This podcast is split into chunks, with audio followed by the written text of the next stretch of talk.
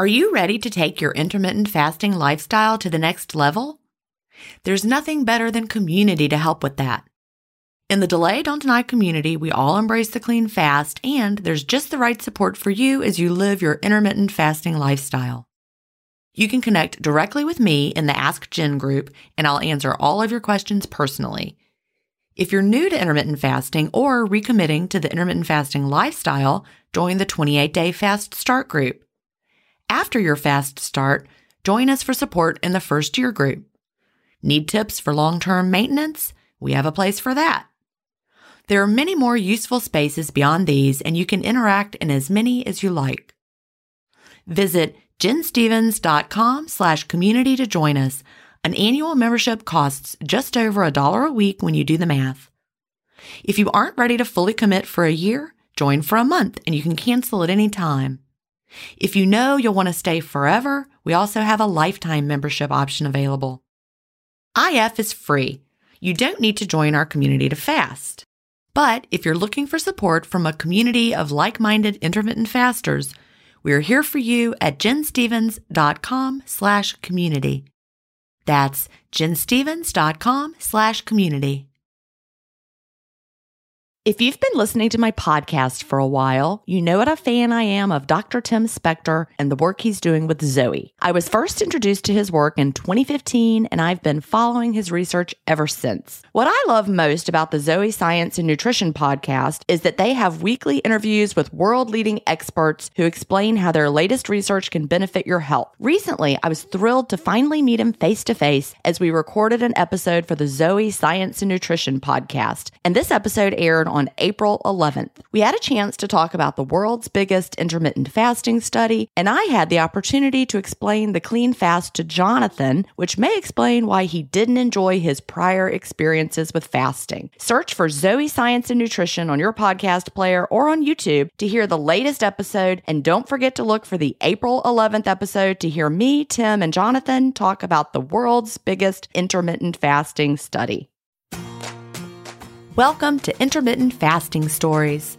I'm your host, Gin Stephens, author of the New York Times bestseller Fast Feast Repeat, as well as the book that started it all, Delay Don't Deny.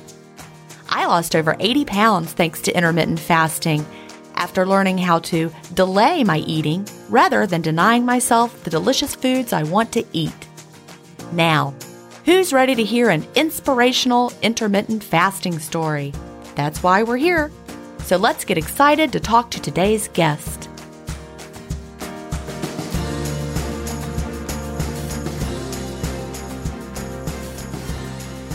Hi, everybody, and welcome to episode 168 of Intermittent Fasting Stories. Today I'm here with Abby Stadlin. Abby lives in Cleveland, Ohio, where she runs an Ace hardware store. Welcome, Abby. Hey, Gin. So good to be here and see you. Oh, yeah, I can see you. You can see me. No one else can see us, which we're glad We about. look amazing, though. Thank you. I just got my hair cut. It's a little shorter than I've been used to, so it feels weird. I Oh, like I don't very, very youthful. recognize myself. Well, thank you.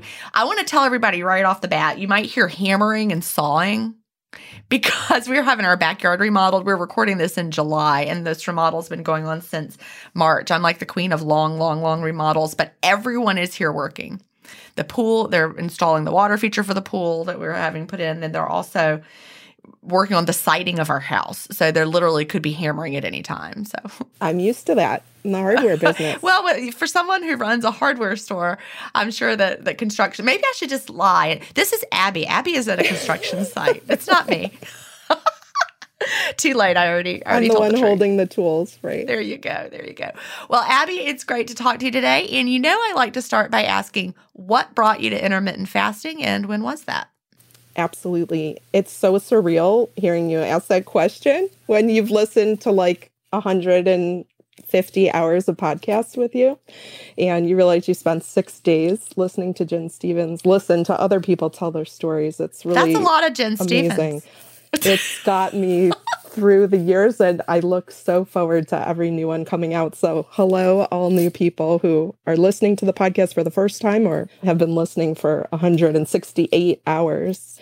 So, you know, I've really been thinking about how to answer that question without sounding like every single other person who's ever answered the question because we all have unique stories, but then there's also things that are very connective. Which we love. We love that everyone has has both the uniqueness and the commonalities. That's what brings us together. Yep, absolutely.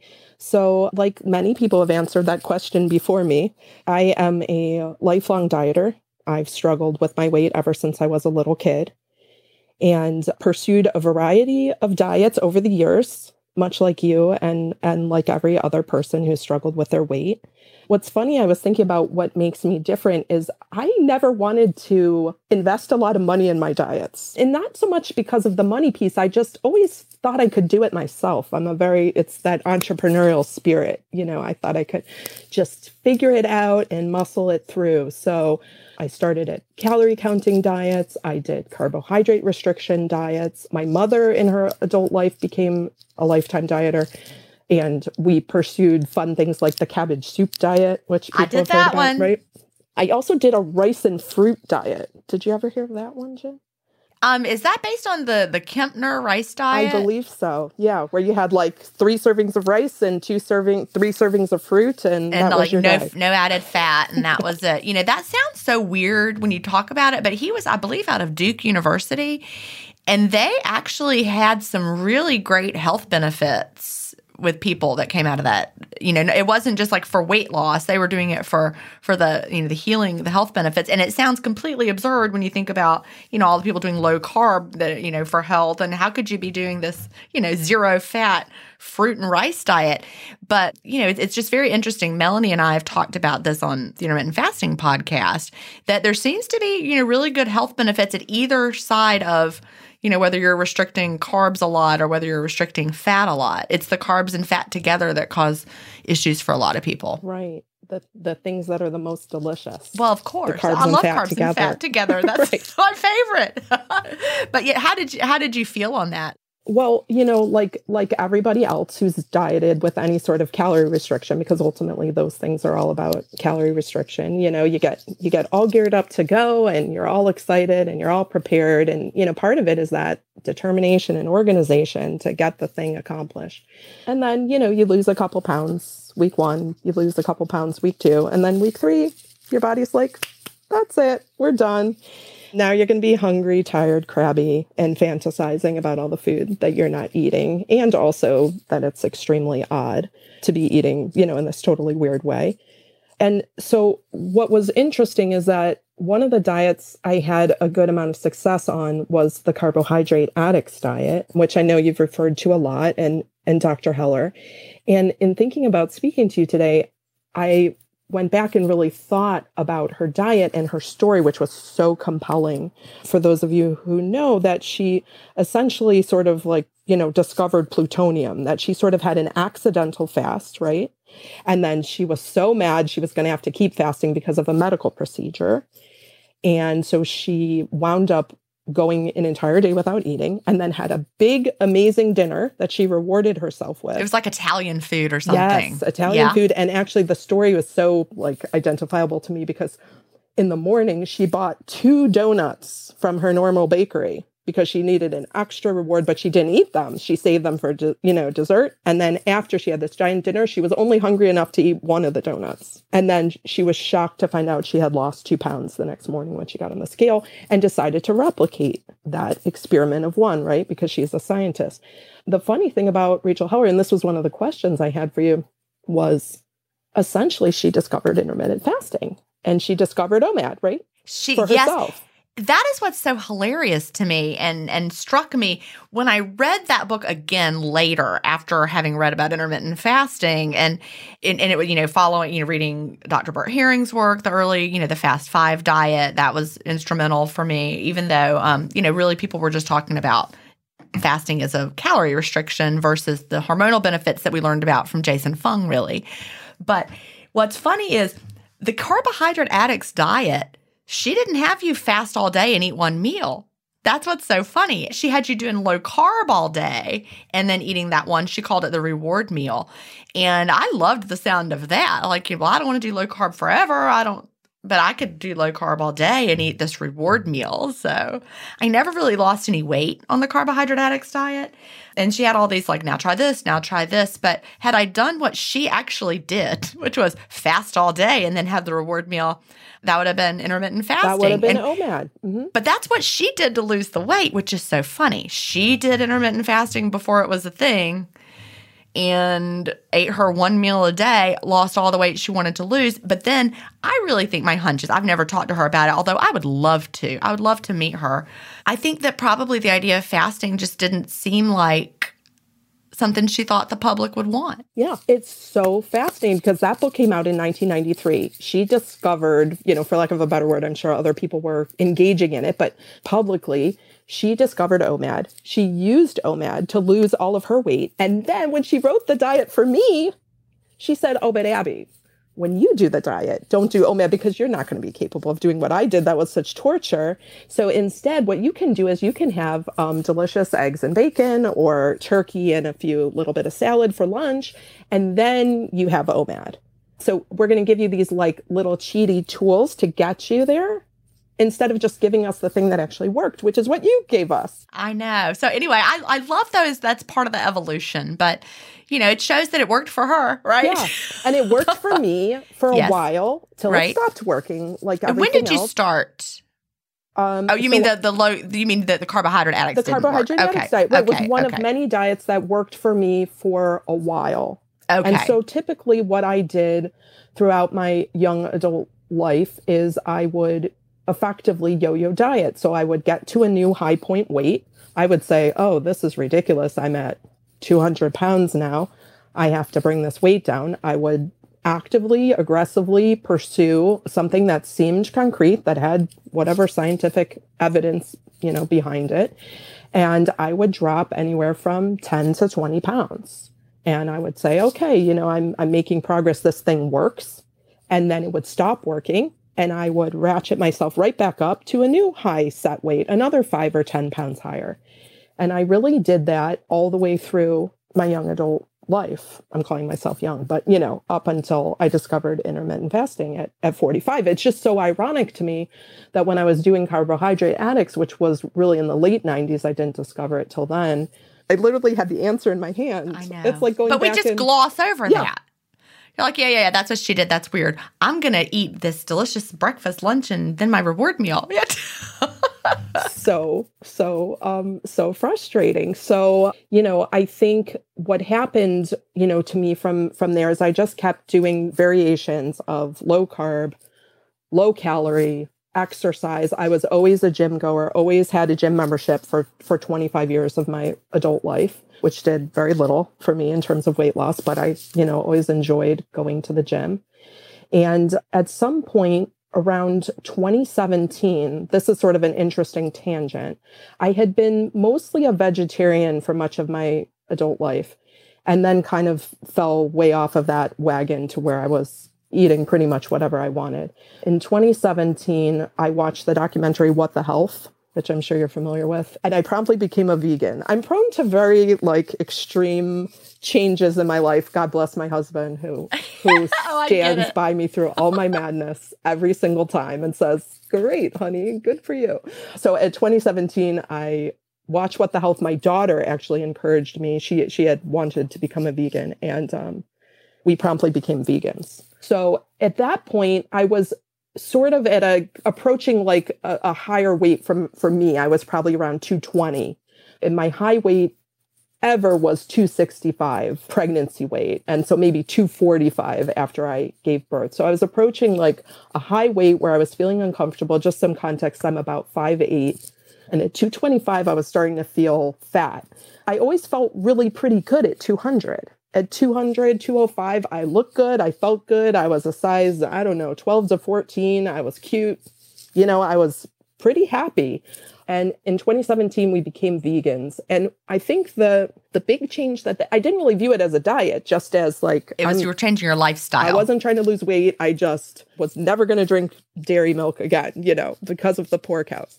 So, you know, we became vegan and I promptly lost about 10 pounds going vegan, which I think really was just a correction in all the processed food garbage that I was eating and uh, a return to whole foods and beans and vegetables and really making See, and that's, that's focus. a great way to, to be vegan if you're going through the whole foods instead of like, you know, Girl Scout cookies are vegan. Oh, right? yes, thin mints. Delicious. Thin mints. You can you can be like super junk food vegan. you can be a very very unhealthy vegan vegetarian which i which i have been at various points so in 2017 i became a vegan i lost a little weight and then i had some health issues which resulted in me I, that sounds very ominous but the, it's just tmi for a podcast but i had some health issues that resulted in me getting a hysterectomy which I won't go into in too many details, other to, than to say, boy, it is wonderful having a hysterectomy.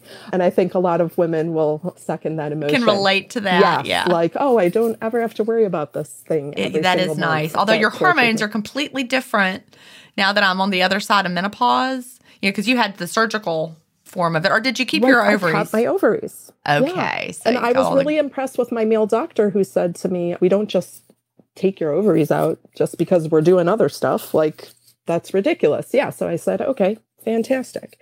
But anyway, I had a hysterectomy and I thought, "Oh, this is going to be amazing. Now I'm going to lose all this weight because I don't have this like I still had the hormones, obviously, right? But I, I just felt I wouldn't have the the cramps or the pain or all of the stuff that we the as women- bloating. It feels like that would be the, that your uterus would be the cause of the bloating. Right. And yeah, I mean, I was like so excited, ready to go. And I remember going back to my primary care maybe in 2019 after the hysterectomy, and my weight had gone creeping up again, back to like the high two tens, you know? And I thought, what is going on here? And she said to me, Oh, it's very common for women to gain weight after hysterectomy. So I was so frustrated and demoralized. And at 40, I guess about 42, 43, trying to remember the math, 44 that year, I had done the quintessential thing that a lot of, it seems like particularly women talk about on the podcast, which is I had accepted, you know? right. Well, because we get so tired of fighting. I really think that's it. We're like, you know what? I have been devoting my mental space to this, trying to diet. I've tried all these things. They all are crap. I don't want to do that. I'm just going to be heavier. You look around, everybody's heavier. Everybody seems happy. I'm going to be fine. It'll be fine. And you're just like, I quit. Yep, I'm going to quit. That's exactly what I did. I said, I'm going to quit the fight. I went shopping. I bought some adorable clothes. I looked so cute.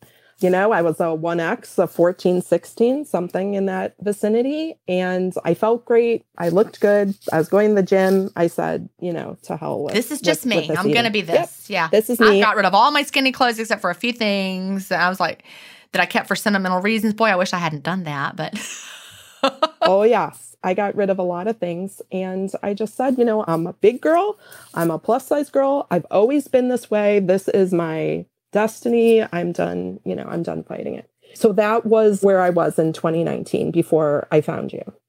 I was accepting and looking very cute.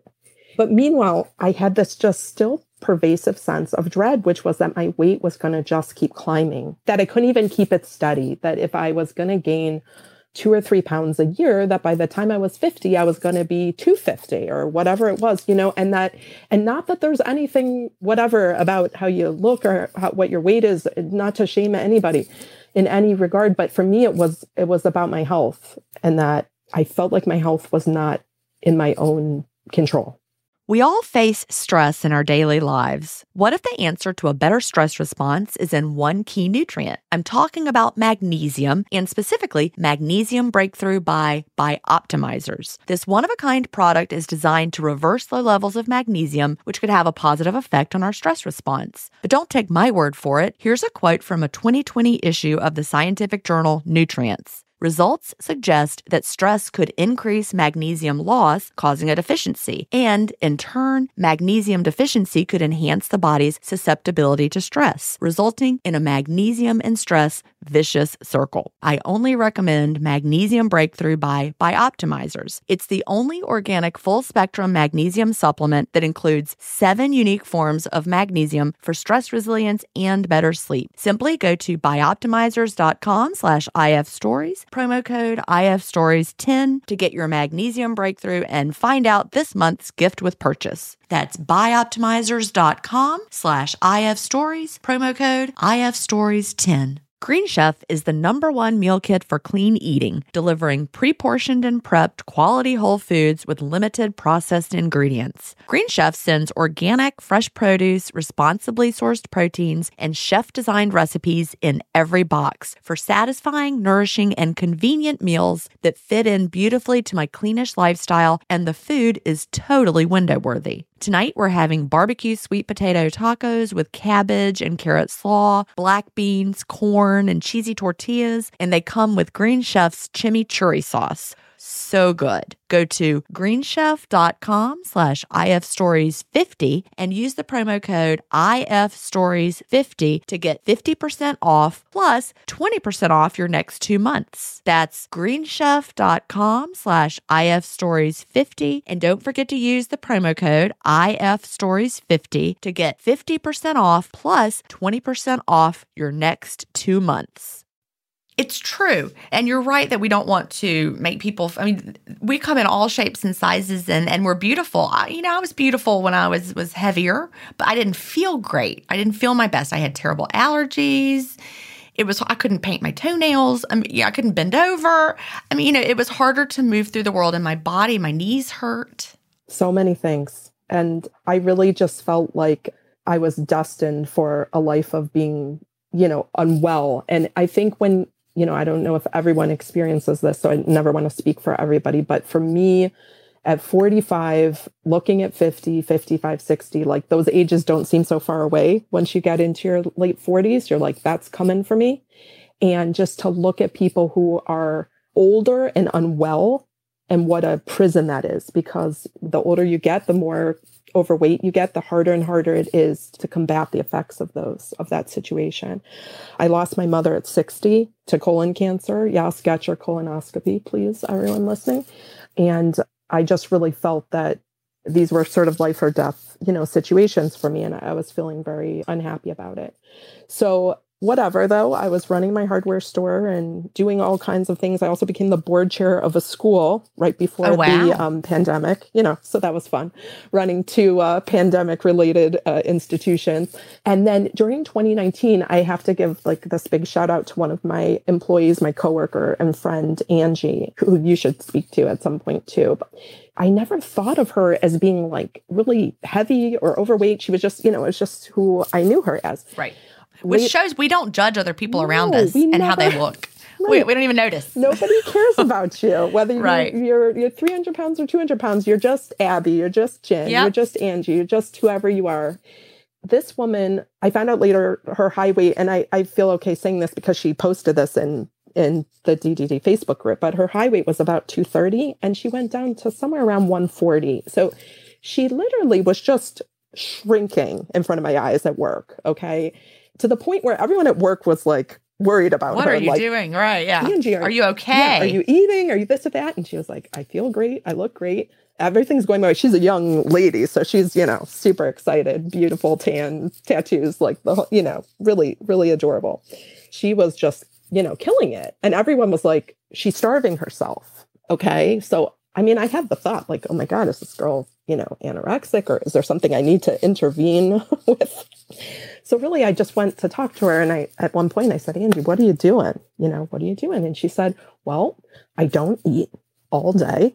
And then I go eat whatever I want. And I said, really? And she said, yeah. She said, eh, but she didn't use the word fasting. She didn't use the word starving. She didn't even, I mean, she again, she's like Rachel Heller. I think she discovered this plutonium on accident. Like, I don't know how she really figured that out, but it wasn't through any sort of uh, guidance. She just sort of intuitively knew you know, this might have been a better way for her to eat. She felt good and rewarded herself with like crazy food at dinner time. I mean, this was no like healthful diet, but everyone was very panicked about her at work um, because we are a big family. And it dawned on me, Gin, that she was doing some version of this like carbohydrate addicts diet. So you connected it in your mind to I Rachel Heller. It. You're like, that sounds like it rings a bell. I was like, I did this before 20 years ago, but look at what it's doing for you. It's so funny. You remember it in detail just like I did. Cause like we read that book more than once, right? You read it many times. We were like, this myself. is the time I'm going to read it. It's going to work for me this time. this time I'm going to. So I kept reading it, and this time I'm going to have the willpower to make it like work. we remember what she ate and her doctor's appointment, and it was like a light bulb moment. You know, you remember those light bulb moments.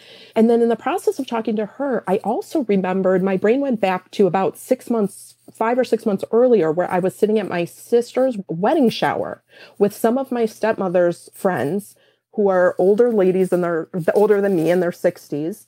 And they were talking about fasting. And they were talking about like a um a 16-8. That was like the first time I had heard that a 16 8, stop eating at 8 p.m. and don't eat again until noon. And they were talking about, and I was actively listening, very overweight, eating my delicious things at the, you know, at the wedding shower.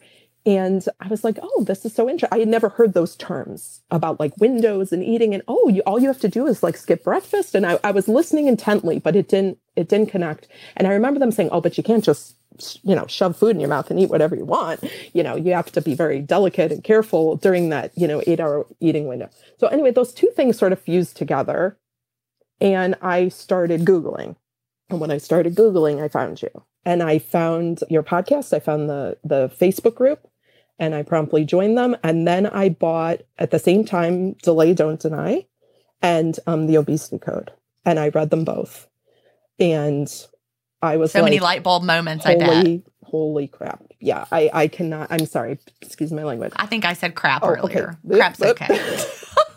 Hardware store life is uh, that's Oh, like it. down for me. Okay, so I mean, really, delay don't deny was fascinating. It was your story and talked about you know a lot of like all the trials and tribulations that you went through, and then Jason Fung was like the science of insulin resistance and the notion that obesity is a disease of hyperinsulinemia was like it was just absolutely mind blowing. and you um, know, Rachel Heller was was on it. She, you know, think about it. She was a scientist, and even with the carbohydrate addicts diet, where she had you eating low carb, that was to keep your insulin low. And I think she even says that. She says keep your insulin low. She did. She got I- I think really, she- really close. You know, Yeah, she was almost there. right? And I mean, Yeah. it's like I think of the quotes like Thomas Edison, right? It's not that he. You know, he failed so many times. He discovered like 999 ways not to make a light bulb, right? You keep failing till you get there. And honestly, her plan is probably a whole lot better than.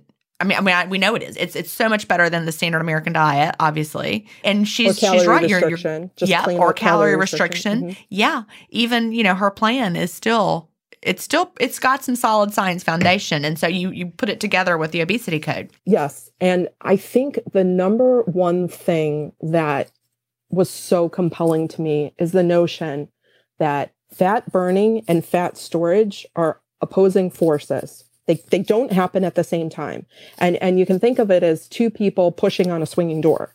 Both people can't move. And, you know, lots of times when I talk about what does it mean to fast because people are still so hysterical about the notion that you you know you could go the entire day without eating like oh my god how how do you do that you know how do you do it is to explain to them it it's sort of like if you think about obesity and and the body you can see that it is this like total and complete malfunction right of our natural systems we store food as energy which becomes fat with the notion that we're going to access it at some point Right, and we're stuck in over storage mode. we're we're stuck. You're you're literally stuck in that point. And I mean, I think every single one of us has has seen, you know, has been in that moment, even as children, where you see like an extremely heavy person like eating something. And it's not to not to judge that they're eating, but the thought dawns on you: How can somebody who is 300 pounds be hungry? Like, why is it when we're so Physiologically. physiologically Yeah. that we cannot you know when i want to move a book from here to there i say hands pick up this book and move it from here to there right i don't consciously talk to myself like a lunatic but we can direct the conscious functions of our body getting up walking moving talking all these things right are directed by our brains but the one thing we can't do are these nervous system functions we do not get to decide what our body temperature is what our heart rate is, although we can have some impact on it, what our hormones are doing. And we certainly can't push a button that turns on fat burning. Wouldn't that be nice? Wouldn't that, but but but that is what intermittent fasting is. It's true. It You're pushing that button. Yeah. is yeah. the button. Really, what you should be able to say, what I should have been able to say when I was 250 pounds, is to say, you know what, instead of eating this like cheeseburger and french fries today, I'm just going to push the button and and use some of that food use some of that stored energy I have. Well, you know, like Rachel Nakati, who I interviewed on this podcast, I can't remember what episode, but it was early. Rachel Nakati from Africa, and she's like tells her body to eat my thighs or something. Right, or, I remember that. That was Yeah. so great. Well, and I, you know, and speaking of like interesting little tidbits that we've we've picked up along the way, I remember years and years and years ago listening to Oprah. Oh And yeah. Oprah said late at night that you, you know, this was one of her weight loss tricks in terms of stopping eating. Late at night, when you feel that little bit of hunger, like, oh, I just need like a spoonful of peanut butter or a cookie or some little thing, she said, that is your body signal telling you it's about to burn some fat. If you don't feed me, I'm about to burn your fat. But if you feed me, then I won't have to do that. So that little bit of hunger, it was the signal to say, we're about to shift over from fat storage to fat burning, unless you want to give us some more food, because we'd Right. rather not, you know. Yeah, our bodies would like us just to keep putting it in. It's easier. Yeah. And your not that our bodies get lazy, but I mean that's not really exactly what's happening. But Yeah. I mean, your body's efficient. designed to protect you. right, you know through through famine and to keep these fat stores on for the times where you're not going to be eating and so the notion that we live in a world where there is never any famine and like as jason fung says you have to shove a muffin in your mouth every you know few hours or people think you're going to faint that we never convert to fat burning and so i think that that was the most quintessential light bulb moment and why it explains to people who are, you know, really don't have a, a real sciencey background like myself, how you cannot eat little meals throughout the day and expect to burn your fat. Because you're telling your body when you eat throughout the day that we're getting food and we're storing food, and then there's never any time to to get to burning it. yeah, we're constantly in that fed state and in that storage mode and not the burning mode. Yeah. And I haven't really heard anybody say this or that I can recall. So maybe I'll be the first, but I'm a little like, I'm equal parts like grateful and angry. Oh, I get You that. know? Mhm. Yeah. It's like, sometimes I was thinking about you last night. I couldn't sleep and, you know, what I was Oh, going to no. say, you know, because it's so exciting. But, you know, a little bit like, you know, Morpheus in The Matrix. Have you seen that Right. movie? I have not seen the oh, Matrix. you haven't seen The Matrix? Oh, Gin. You Okay, I need to watch it. Okay, yeah, Okay. but there's this amazing scene where he, I won't spoil it then for you or all the listeners, but essentially the Matrix, let's call it this without spoiling it, is like a web of lies, you know. Okay. Well, I need to lives in. watch it. The sort of quintessential guru character, which is you, which is Laurence Fishburne, you know, he's fantastic. I love him actor. so much. Um, you know, he says to Keanu Reeves, he says, All I'm offering you is the truth. Is this the red pill versus the, red blue pill pill? the blue pill. I've seen that scene or heard that yeah. scene. And, and Yeah. you know, he says you can you can take the blue pill and go back to your like happy ignorance, or you can take the red pill and find out the truth. And um, I just feel like to whatever extent that I'm not a huge conspiracy theorist, right? But Jason Fung speaks to this as well. That you know, the medical industry, the food industry, the diet industry, like to some extent, it kind of feels like they can all be conspired against Well- weight loss. You know, You know, I, when I was researching for my new book, Cleanish, Yeah. which is available Yes, for pre-order. I'm coming up, I. I can announce who wrote the foreword now. I'm so excited. Tim Spector. Oh wow. Yeah, the guy behind Zoe, the guy I've been I've been a fan of Tim Spector since before I wrote Delayed Don't Deny. When I read his first book, The Diet Myth, probably in 2015, something like that. Yeah, The Diet Myth was the first one. Then he had um, Spoon Fed recently, but that was his, the second one I've read. But he, you know, behind the Zoe and the twins research and the gut microbiome research, and so he wrote the foreword, and Oh, I'm that's so so excited. But back to what I was going to say before I got on that little tangent, the food really is engineered to keep us hooked to it. I mean, that is not. I mean that that's their job. The food industry's job is to sell you food. You being unsatisfied with the food and having it be highly palatable is is why you go back for more. It's not meeting your nutritional needs at all. And so your body turns on those hunger hormones to eat more because you're not meeting your, your body's needs. Are the food companies doing it to make us unhealthy? No, they want to sell us more bags of Doritos. But the the root result is we're unhealthy. I mean, is there anything wrong with enjoying Doritos here and there? No, I'm cleanish. But if you're not putting in the nutritious foods and only putting in that ultra processed stuff, you're just trapped in that cycle. Yeah, absolutely. And I and I mean I think this is sort of to me the the purest argument for fasting and why, you know, it's so easy and wonderful to recommend people to you and and to people like Dr. Fung is that, you know, there's just no profit motive. I hope you are, you know, getting compensated on some level for all the time you spend being the Morpheus and the, the the the guru to all of us out there, so we can find the truth. You know, because we're out here clueless in the matrix, like trying to figure it out. You know, and not understanding like something isn't right here. Why can't I figure this out? And you're here providing the truth. And part of me coming on this podcast was a little nervous about just being like vulnerable in public and, and all of that. But, you know, I have to speak that truth too, you know, so that more and more and more people can hear that there is a way and that it is free and accessible and simple to anyone who wants to choose it. And you don't have to buy all those products that are popping up all over the place. Just today, someone sent me a picture of this fasting, whatever. I'm like, stop. No. Oh my goodness. Right. Don't buy anything. If it says fasting anything, you don't want it. Unless it's like a fasting app that gives you the timer. That's okay. Right. Like That's tools. all you need. Yeah, you don't need to buy anything on Amazon that comes in a bottle that they're going to send to you or a product. No. Right.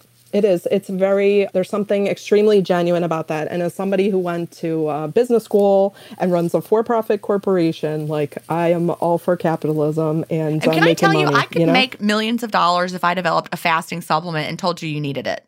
I literally, you know, I was talking to somebody who's big in the health world and she talked about a line of shakes that she produced at some point in the past and she made like $10 million on shakes that was part of her protocol.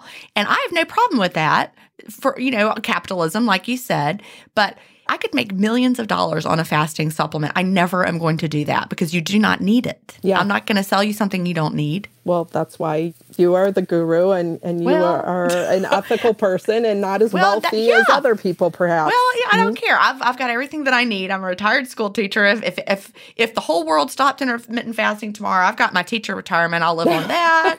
Whatever. Right. I'm fine. But that's, you But- know, it's the same thing like for us at the hardware store. Like if you come in and a 10 cent washer is going to fix your sink, we're going to sell you a 10 cent washer. We're not going to sell you a new faucet because we want people to have solutions to their problems that are credible and, and make sense. And um, it's the same thing with with fasting is that this is available and accessible to everyone. So it's not to poop on like the medical industry and and the food industry and the diet industry. Like they all have their purpose, but we out here in the matrix have to like at least acknowledge that that purpose may not be informed and that purpose may not be pure and it definitely doesn't always have our best interests or, or welfare um, at heart well, yeah, like you know, with the food industry, their job is to sell you more bags of Doritos. exactly yeah That's it. and and you I know can buy organic Doritos. They're still not good for right, you. organic Doritos. I still love them, right, but delicious. Um, Yeah, and you know, and part of you know my sort of I I think actually if I go back and give some credit to the vegan part is that you know part of veganism really is that same sort of eye opening sense that like the food pyramid and government subsidies and all of these things like there's no government subsidies pretty much for broccoli but there are government subsidies for corn soybeans and I talk about that also in Cleanish and not like, you know, demonizing those foods, but the the fact that that really shifted agriculture and Americans are creative and that's that's part of our strength. You know, we're we're creative and so we start overproducing corn for example, and now we have all these byproducts and now we're subsidizing it and now we're coming up with all these, you know, ways to genetically modify it and spray these things on it and and that's actually not good for us either. And but now we've got all these byproducts and so we're going to put all this in everything and there that's where corn syrup was born and it just gets more and more processed and more and more chemicals. Absolutely. Yeah. And if you read the obesity code, you'll really learn about how fructose comes from corn syrup and damages your liver. But that's a whole nother whole nother story. But yeah, I think that, you know, the truth is is that if you want to eat broccoli and asparagus and Brussels sprouts, uh, you're gonna have to do it on your own, you know, because no there's there's no commercials for it. And only your mother, your grandmother probably were telling you, you know, eat your green vegetables. But guess what? All of that advice. That's where the magic really is. There's your sense. magical supplement. Maybe I'll sell bro- or broccoli and Brussels sprouts to people. I did actually yesterday at the grocery store. I was there. Um, we were going to go out of town and we ended up not going. So I didn't have my meal delivery kits and I had to like go go rogue and figure out what to eat. By the way, we had red beans and rice that I made from scratch with some heirloom dried beans. But I also picked up a bag of Brussels sprouts. But there was a lady in the store who was with her friend and she was like, How do you cook the Brussels sprouts? I and I was like, Let me tell you how to cook. She was asking her friend, not me, but I'm, you know. you intervened. I like ran across yeah. the produce department to her and told her how to cook That's the Brussels sprouts. So then I bought some, and went home and ate them. And, you know, you cannot overeat Brussels sprouts. You know, I made the whole, I got a little bag of them and I was going to eat the whole thing and I just got full. There were like five left. I'm like, I can't eat any more of these Brussels sprouts. You know, they I was no had it been a bag of Doritos, I could have shoved in those last yeah. few. And you and and you've never seen a commercial to eat them, and the government, no, the Brussels sprouts board, the government no. has not told you, you know, uh, has, has not helped you to buy them. Nope. And uh, no corporation, big corporation, really is benefiting other than the big supermarket. Brussels sprout. Big Brussels no. sprout. Yeah. So I think it's really that veganism is is a different kind of discovery, and obviously it's not for everybody. And I respect I respect that. I'm not one of those annoying vegans. Are you? You're still vegan now. So, but my daughter's listening, so I'm going to say yes. But I'm going to call myself a 98% vegan. You're vegan-ish. I'm vegan-ish. Thank you. I, so I don't tell actual vegans that I'm vegan because their standards it. are like up here, but I'm way more vegan than even vegetarian. And so, yeah, so in terms of my like fasting story, it has been almost completely vegan and very high carb. That's also why I gave up and agreed to just be fat because I didn't want to give up the veganism. And I thought the only way for me to lose weight would be to be low carb. And there's really no way to be a low carb vegan, really. You, you have to eat a lot of beans and um, that would be hard. Yeah, beans and rice. And, and yes, and grains. Well, no, no, like no. Rice would not be low. I was thinking low fat. No, no, you're right. Yeah, it would. And beans. even beans have a lot of carbs. Beans are carby. Very yeah. carby. Um, yep. And so I wasn't giving up the veganism. So I was like, well, I'm going to save avocado. You'd just be eating avocado right. only or something. Right. And a few nuts every day. So yeah, I figured, well, you know, my effort to save the environment and animals and all of that was going to have to trump my weight. So I was just going to have to be fat. So anyway, to actually tell my fasting story, September 21st, I think was the day 2019 I had gotten your books, read everything and said, okay, I'm ready to go. And so the first thing I did, a lot of people again ask the question, how do you fast all day? How can you possibly do that? Well, I know there are many people who've been on your podcast who really like started day one and they were OMAD and then that's it. There was no workup. Okay, I'm not that human being. Like I had to try to to get to that point. So basically for about a month, for four weeks, which is kind of like um, the fast start. The 28 right? day fast start, yeah. Um, I just picked a window. And so I cut off my eating by eight o'clock at night which was like hardly even difficult. That was just like go to bed and stop shoving things in your mouth on your way to bed, right? And then I I skipped breakfast. And now the funniest part about skipping breakfast was my mother my whole life tried to shove like a giant glass of orange juice into me before I left for school. That's what they give diabetics in sugar shock, like type 1 diabetics, right? It's, you know, have some orange juice. But she thought that was Get that glucose up really quick. Get your sugar up really quick. So I, I sort of. And then it comes down really quick. right. So I certainly grew up with the notion that breakfast was the most important meal of the day. And then when I became a vegan, it became even more important because I had to like get all my nutrients in. So I would like force feed myself like a delicious bowl of oatmeal, which I really loved, but I would like be so uninterested in eating this oatmeal and force myself. So I got to just leave the house with my cup of coffee and no breakfast. And my life like just became dramatically simpler and I didn't need anybody's permission. You know, my mom's not here anymore, sadly, but it was like, Mom, not eating breakfast. Too bad. Not learning that, not learning that lesson, unlearning that lesson from you. So I really did like a 16 8, you know, listening to the ladies from the wedding shower. And I would eat a lunch and a dinner. And then over the course of that month, basically, I started becoming like more and more and more compact. And so I would try to push lunch back further and eat lunch around one or two o'clock. And then I just realized life was just so annoying trying to eat lunch in the middle of the day. I just realized like what a burden it is for all of us to make these decisions all the time. So I'm at lunch. I mean, I mean, I, I'm at work. I didn't pack my lunch. What am I going to eat? Where will I go to find something healthful and nutritious? Or will I eat some kind of garbage? Or will I eat an old donut that somebody left in the break room or whatever it is? And so I just realized lunch was just such a hassle. And I know everybody's who's done this has experienced that same feeling. Like lunch is a pain in the butt. And ironically, when you're a dieter and you are constantly faced with all these eating decisions all day long, it is actually very stressful. It really is. You know, instead of should I eat this or that, it's just should I eat at all? The answer to that being no makes life dramatically simpler. So, what I did, Gin, is I kind of created a cheat version of Rachel Heller's diet. And so, around the two or three o'clock point, I would still start getting pretty hungry because now I had skipped quote unquote breakfast and lunch. And so I started eating a pack of almonds every day around two or three o'clock. I would just say, you know what? There's no human way I can make it to dinner without eating. So I'm going to just have a low carb snack, which was really carbohydrate addicts diet. I think Rachel Heller might have approved because it has about four net carbs in a pack of almonds. That was her limit no more than four carbs in your little complimentary meals. And then just one day, it was like three o'clock, and I was like, okay, time for my almonds. And I was like, I don't even want this bag of almonds, you know? And then that was it after about four weeks. So I think I sort of view my real start as October 21st of 2019. I was doing OMAD. This podcast is supported by FedEx. FedEx offers fast delivery, more visibility, simple returns, and weekend home delivery to 98% of the U.S. population on Saturday and 50% on Sunday. With FedEx, you get picture proof of delivery, ensuring you always know where your package is. Returns are simple with packageless and paperless returns. Plus, FedEx Ground is also faster to more locations than UPS Ground. See the FedEx service guide for delivery information. So, what are you waiting for? See what FedEx can do for your business. Absolutely, positively FedEx.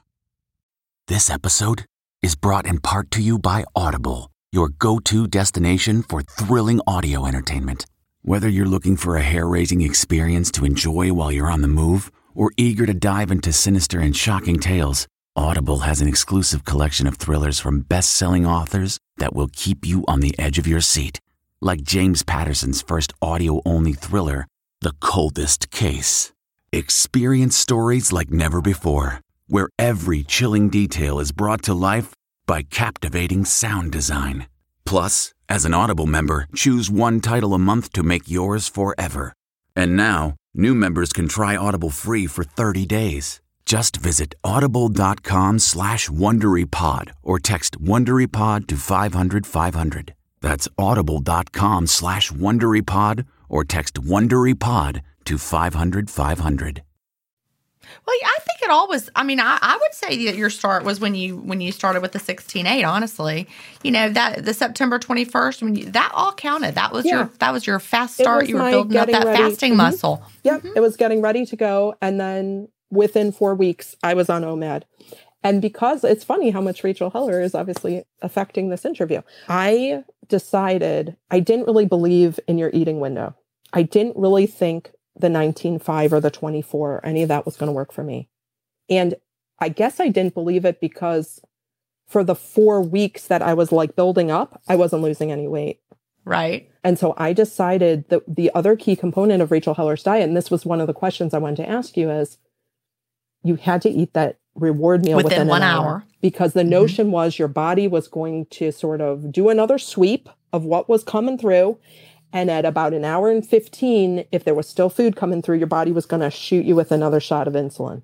And you had to stop within 60 minutes to avoid that second sweep. Do you remember that i do remember her talking mm-hmm. about that. Yep. Yep. And so i decided uh, that's what i had to do. So one hour you were going to keep it just like the rachel heller reward meal. Yep. So basically for the last two years and with some variation, I've really been doing a version of 23 1 or sometimes 25 1, you know, depending on when my, right, right, my right, last right. meal was. And from October 21st, my weight was somewhere around 225 down through right around this week last year I hit a low weight for me, which was around 176. Wow. And I joke that I never got to, that's only 49 pounds, you know, that it didn't let me. Your body is, yeah. I, I only got to say, I've almost lost 50 pounds, right? You know, my body was like that too. Yeah. It's like, you know, I just wanted to be, my original goal was 135. Uh-huh. And then I decided, you know, I needed to lose a little bit more. And I did. But then I just was really hanging out around that 130 mark. And I just wanted to see a two. I wanted to see the two. Right. I only saw the two one time, I think. And it was like after I'd done some crazy long fast, there was the two. And then it like popped right back up to the threes. And I never saw the two again. And then I threw my scale in the trash. Yes. So. I know. I mean, I'm sure I- I've had the two because I, I got a little leaner after that, but I never saw it. It's like my body just didn't want me to see it. Right, right. And I think at around 176, I was the thinnest I've ever seen myself like in my life. I mean, I just never remember looking or like, where did I go? You know, it was almost, boy, I'm losing too much weight. I better stop that. I mean, it was like startling and amazing and terrifying.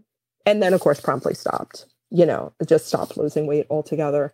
And I thought it still seems like I'm too, quote, you know, too heavy at this weight. I'm still overweight at, you know, a 175 and 5'8, that I should be 160 or 162, something like that. And I just remember, you know, I just listened to you and, you know, how you've talked about how your body's kept, you know, changing and growing. And so, really, for the past year, I've actually gained some weight. I'm the last like scale measure. I was hoping to be back to like 180. This interview sort of kicked me back in, like, get your window tightened back up and stop eating the bag of Doritos, you know, for your window. Get back to Whole Foods and eating smartly. So that's been a great motivation for me. So, you know, I'm probably about 182, 183. So, you know, maybe six or seven pounds I've gained. But, you know, my honesty pants fit. I am working out like a crazy person in terms of a lot of weightlifting. My goal is to be really as strong as I can possibly be. That's where the, you know, those pounds are coming from, I bet. If your honesty pants still I, fit. I believe you, Gin. yeah. I believe you. It must be that. I mean, I've got. Well, if your pants are still fitting, but your weight is up. Yeah. You know, yeah, I mean, unless they're like leggings, which of course lie to you. right. I have some very dishonesty kinds of pants as well that allowed me to gain 30 pounds. So that's why I'm not When I was 210, everything Yeah. was dishonest. Right. All my clothes were There we are. stretchy. So I've had pants I wore for 30, 40 pounds. So yeah, that's why I won't throw my scale out. I don't love the scale, but I don't, it doesn't wreck my day. It's another version of honesty pants, which just says you're either going in the right direction or you're, you know, you may be going in a different direction. You want to keep an eye on it. Um, because I certainly let my windows expand and let my, the quality of my food intake deteriorate and things like that.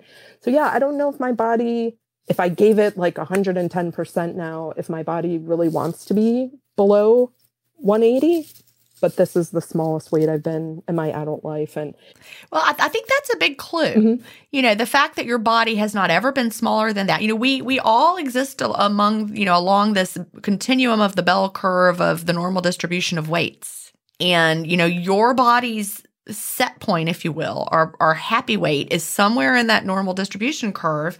And if you you know, we all studied the bell curve and you know in school and how you know leaf shape and tree height and cattail length they all follow that normal distribution curve where some have longer but that's they're fewer. And you know our weights exist among along that. There are people who are just this is where your body wants to be and accepting that we're not all going to have the same body type or body size or body shape where our body is healthy and happy right, absolutely. And you know, you could be mm-hmm. absolutely miserable if you decided you had to be 160. Mm-hmm. If you said, I must be 160 or I'm a failure, you might not be able to get there without really depriving your body, and your body would not be happy. Yeah, well, I, I have a nutritionist um, friend who told me after a prior weight loss where I'd gone from like 230 to 205, 235 to 205, something like that. Because that was my prior like happy sort of point where I said, well, you know, I'm still really overweight and I still need to lose. And she said, you know what, Abby, you look great. You look healthy. She said, just stay here.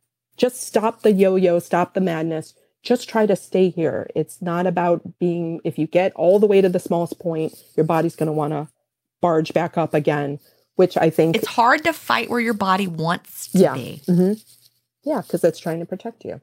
It is. It, it's like this is where we're healthy, and you can also look to the clues of you know the the women in your family that came before you, your mother, your grandmothers, you know, your aunts. Well, how were they built? Yeah, big. See, you know, you know, you're you're Mhm. you you just have to look and see how they were built, and you know, my mother's a pear shape. I got her cellulite thighs, and that's just Right. what what I got. Yep. You know, and there's nothing I can do to change my body without doing like you know I don't know plastic surgery and all that. I'm not doing all that. For sure. Yep. So I really in this like so now it's been a year since I hit that low weight and I'm like I said maybe 6 or 7 pounds heavier but you know I I feel like my body's still like changing and and getting stronger and I'm just to sort of like watch and see but it's definitely the the little bit of weight gain at least has is causing me to, you know, redouble my efforts and make sure I'm being careful about my window and careful about what nutrients are coming into my body. Yeah, food quality really is so important, and and you know that's why one reason I you know delayed don't deny I kind of skimmed over that. but I also wasn't as far along in my own personal journey at that point either. In 2016, you know, I was still eating like the teenage boy, and then when I wrote Fast Feast Repeat, I wanted to really make sure to emphasize, you know what, food quality is pretty more important than I let you know. And it wasn't because I was trying to mislead people. It's just that my own personal journey brought me here. And then in Cleanish, I'm talking about it even more. You know, it really, really, the more I've researched, the more I realize if we really want to live our healthiest selves, cleanish is, you know, be, being the nutritious foods do make a difference, whether it's gut health or, you know, inflammation in our bodies. Absolutely. And I mean, especially too, if you're doing OMAD, like you can have, you know, a cheeseburger and french fries for dinner. You, you can do that whenever you want. And I'm going to. But yeah, but to focus on the notion that really making sure you have nutrients, vegetables, you know, fiber, healthy things in your diet is a big, a big source of, of, of help to, you know, feeling full and feeling well. So you you know what to do. If if anything, rather than trying to tighten your window to be short, short, short, I would focus on food quality. Mhm. Okay. And you know, you could even have you know a six hour window with the higher quality food. I, I everybody's got to do what feels right to them. But if if you're looking for health, I would say a six hour window with really high quality food would give your body a better chance of being healthy over the long term than a one hour window full of ultra processed food. Right. That's a good You're going to feel better. The other thing I was considering doing, Gin, is trying to do like a few longer fasts. Like maybe my body's become adapted to fasting exactly 23, 24 hours. Maybe I need to get to like 25 or 26, not like 40, but just, you know, a couple of a, a 26 to 30 hour fast to just, you know, kick my body forward. I don't really know. Well, you but we'll could, try. but if you're happy, are you happy where you are? What is your goal? yeah, Then see, yeah, you don't need to do I'm all happy. that. I want to be, I just want a big, big muscles. That's what I want. Yeah, just focus on eating nutritious foods and and out, always upping the quality of your food, making sure it's food that's delicious, right? Food that you love, but you know, moving to the whole food side of the continuum when you can. Yep, absolutely. That that's really the advice I would give. okay. Well, I'm going to take your advice. Yeah, you don't have to just fast longer, longer, yeah. longer. Okay, I'm going to try. Now we are almost out of time. Uh, so, what would you tell someone just starting out with intermittent fasting, or what do you wish you knew when you first started? You know, I would just say I really would encourage people to look into to the science aspect and you know one of the things that they just they've shown over and over and over is that calorie restrictive diets fail over the long term. And so you know when you understand the science of it it just makes a lot more sense to you and you can really push through the fast. And of course you know the support group helps. Like for me just even watching angie like when you when you have somebody in your life who you see is is doing this and being successful it makes it feel possible and tangible to you. That's a little different than the internet. So trying to find like real life people to work with I bet we all have that one friend that would do it with us, yeah right? hmm like a buddy i mean it it really is it really is so helpful but you really do because it's still considered so alternative and so wacky to so many people you really do have to be armed with information and i know you used to ask people like do you tell people did you tell people what you were doing because it was like top secret. It was controversial. Oh, it was for so long. And um, now, you know, more and more people have heard about it, but people will still tell you you're nuts. So you got to be ready to defend yourself against people who don't understand and who are living in the matrix. And and what I would say is, you know, for people who don't want to know the science and don't want to be able to explain it or feel like you don't have to because you really don't, just say, well, it's a lot to get into and I don't want to explain it all because I might get it wrong. But read Fast Feast Repeat. there you go. Or listen to it on Audible or get it from your library. I mean, you don't have to spend money to get it. You can listen for free if you have an Audible membership or libraries, and just send them to that or tell tell them to listen to the podcast. You know, that's free, and then people can listen and then start to hear that it's not wacky. Yep, absolutely. And I tell I have bought many many copies of your book and have sent them to people. You. And um, and listening to the podcast is a great way to um, get through because somebody's story you're just really going to connect with on a personal level, and will absolutely will help you get to the next step. I listen at the gym I'll turn it on. It's an hour, and I get my workout in, and I get my my uh, fasting support. And you know, the other thing I would say as well is just the the tremendous um, lifestyle and the freedom of not having to deal with food all day long. You just you really realize how when you're dieting and you live a diet lifestyle for your entire life that your day is just consumed with it's like an obsession thinking about food yeah, mm-hmm. yeah. and what are you going to do well abby Thank you so very much. And I've really enjoyed talking to you today. Thanks, Gin. So good to meet you finally. I so appreciate everything you've done for me and, and for all of this community. Do you have an intermittent fasting story to tell? Email me at gin at intermittentfastingstories.com and I'll add you to the lineup. That's G I N at intermittentfastingstories.com. The world wants to hear your story. That's it for today. Remember, I may have a doctorate, but I'm not a medical doctor. So don't use anything you hear on this podcast as a substitute for medical advice. Please always check with your doctor or healthcare provider if you have medical questions. I'll talk to you next week, Fasting Family, where we will hear another inspiring story. Have a great week and fast on.